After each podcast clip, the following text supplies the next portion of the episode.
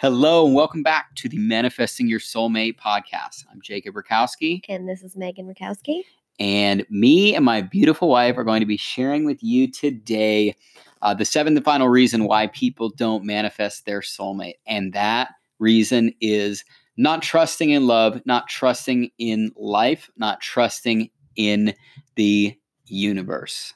Yeah, belief is definitely a big part of this because if you actually don't believe that the universe has your back and that the things that you say and the things that you create and put out to the universe will therefore then manifest into your life, then it's probably not going to happen because that's what you're saying. And therefore, the universe will listen and give you that result, right?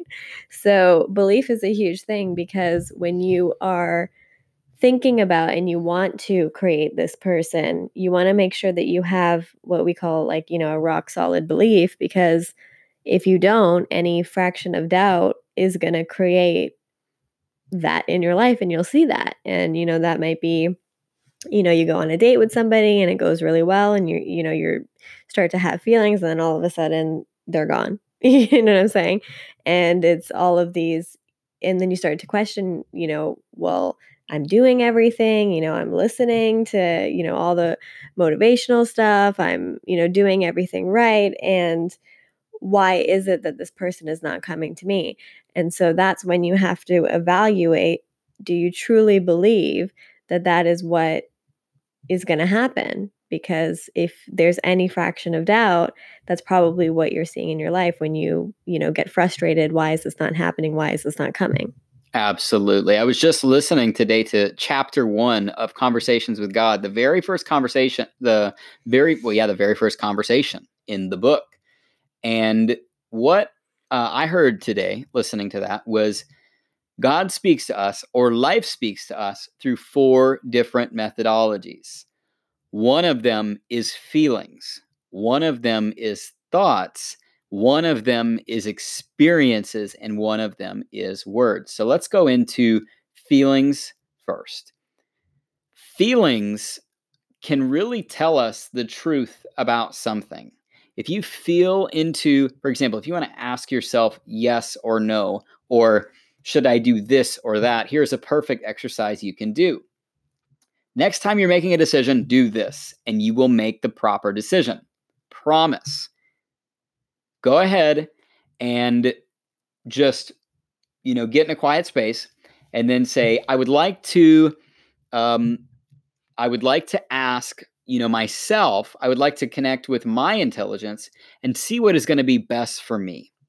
And let's say you're choosing uh, which vacation you should go on. Let's just use that as a phenomenal example. So option one or where you're going to go to school you know, if you're a student or where you're going to work, whatever it is, go ahead and ask that question. I would like to ask what which of these decisions is going to lead me to the happiest life that that I want for myself and the most joy possible. And then you can say you can hold out your left hand. And when you hold out your left hand, you can say I would like to go to the University of Washington and then you feel inside of yourself. Literally just feel in your gut, in your belly button, in your stomach. Just feel what that feels like. And then you you kind of just, you know, say, okay, that's I got that, kind of, you know, move a little bit and, you know, reset yourself. And then you want to say, okay, I'm going to hold out my right hand now. And then I'm going to say, now I'm going to hold out my right hand, and this is choosing to go to the University of Florida. And then you feel. And the the feeling that feels either lighter or more fulfilling or more joyful, that is God talking to you. God speaks through feelings. And this is something that, you know, people do with muscle testing. You know, the body is intelligent. You can muscle test this, you can feel this, whatever it is. And inside, you know the answer inside of your innate intelligence. So when we talk about not trusting love and not trusting the universe, what what I heard today in this book was it's not that life doesn't give us messages, is that so few people are brave enough to listen, right? And when you feel something inside of your body and it's anything less than the most desired, beautiful feeling of love or joy, then it's not coming from God. For example, if you're asking yourself a question, you know, should I do this? Should I do that?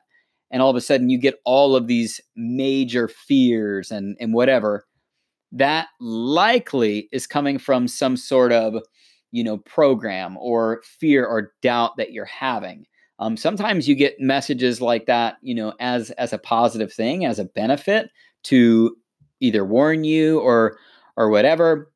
But for example, say you are doing the exercise I just mentioned where you're holding out your left and right hand, and say your left hand was just feeling really bad. And like you, you could feel the difference. On your right hand, you felt, you know, you felt good, you felt lighter, you felt you felt like that was going to be good for you. On your left hand, when you when you hold your hand out, you felt like a really major like cloud or or just something didn't feel right at all. When that happens, the the the hand on the right is, you know, God telling you this is, you know, I think what's going not what I think. This is definitely what you want to do. And the hand on the left is saying, you know, the God or life saying, this is probably what you don't want to do. Um, you can choose, but overall, this message is going to continually be communicated to you until you get it, until you understand it. Thoughts, very similar. You know, when you get a thought, where did that come from? If it's a fear based thought or if it's a thought that makes you doubt yourself or, you know, get, get, you know, whatever, that's likely not from, um, from God, from life. That is a program or something that's that's slowing you down versus when you get uh, maybe a vision of a future potentiality a future possibility. That is the truth. That is reality. And you know it by the way that you feel when you think it and what I learned a long time ago was that when God tells you something, it doesn't matter what anybody else in the world says. Nobody can keep you from what is actually designed for you. So that's why it's it's a wild concept of thinking that your soulmate's not out there or you're going to miss out on them. Reality is they're already there and they're GPS tracked and located directly to you with your God positioning system within you and their God positioning system within them. But you, the, the requirement that we must take is stepping into being ready for the responsibility of manifesting your soulmate. Because if you manifest your soulmate and you're intentional about it, you can absolutely change the entire world. But if you have not upgraded your beliefs, as we've talked about throughout these seven episodes, if you do not get clear on what you do want and what you don't want and really love yourself, then you're going to mess that up or that situation is going to blow up and it's not it's not going to happen. So it's almost like when you meet your soulmate you're being granted access to them but it's only going to happen when you have created a situation where you are ready. Yeah. And what I wanted to talk about was um, in terms of your belief, and let's say you struggle with believing that the universe will provide for you or that this is even like some people don't even think that's a real concept, which yeah. is totally you, understandable. You wouldn't be listening, I don't think, if you didn't probably, believe. probably not, but maybe you're sharing this with somebody who doesn't believe that this kind of stuff is real. And, you know, th- there's always been times in my life where I've been like, you know, oh, I don't know if I fully like my back is had right now. I don't I don't feel like, you know, this there's a situation that's happening in my life that is not the most favorable and I'm kind of feeling like you know, this is not really what I wanted. And so why is this happening to me? And what we learned is that it's very important in those times to monitor again what you're saying because if you constantly say things like you know why does this happen to me why me poor me all this kind of stuff um, you're kind of showing the universe like that you're not really having belief or faith that this is going to turn around. Exactly. Yeah. So what I found really impactful is, you know, the advice from people to really say things in an alternative way like, you know, let's say you're having um, a bad day and instead of saying my day is horrible, you say something along the lines of, you know, my day is getting increasingly better as it goes by. You know, just kind of switching up that that dialogue because that way even if you may not be in a position where you're understanding how the universe is working and you're under and you may not feel like you fully believe in it, creating those vocabulary first steps will result in you slowly changing and repositioning yourself into into a more aligned thing with the universe. And so if you look at, you know, my dialogue or how I was thinking, you know, 5 years ago, if something bad happened, I wouldn't be like, "Oh, you know, that's like this is going to make me a better person. This is going to, you know, this is a lesson for me to learn from. I'm so grateful for this happening." And the only difference between five years and now is that I've changed my belief in the universe. And now I have a different comprehension and understanding of it that everything that I say shows up in my life and that everything that is happening, even if it may not be the most favorable, is something that's pushing me towards greatness. So if you are struggling in this area of belief, um, those might be some steps for you to take. Absolutely. And one thing we don't want to do is completely discredit maybe a real experience that you're having that's really upset you. You know, it's not just about denying reality because the things that happen when when you deny reality is you perpetuate something that you don't want. So if you can't if you're in a situation um, that's unfavorable, either accept it or change it. Accept it or change it. What we're eliminating is the need for excessive negativity in these situations. Because if you're a person that is going to complain all day long about something that's not going your way, but you're not willing to do anything about it, you're literally hurting yourself by just talking about it. Okay. Acknowledge if there is something that's unfavorable in your reality, acknowledge it truthfully without with as little excessive negativity as possible and then just say, you know what? I really don't like this. I am not going to have this. I'm going to go do something else. Take action and make it different. Th- this podcast is not meant to tell you that life is all butterflies and rainbows and caterpillars and you know all this beautiful everything all the time because life can be that way and you can feel that way and that peace always lies within you.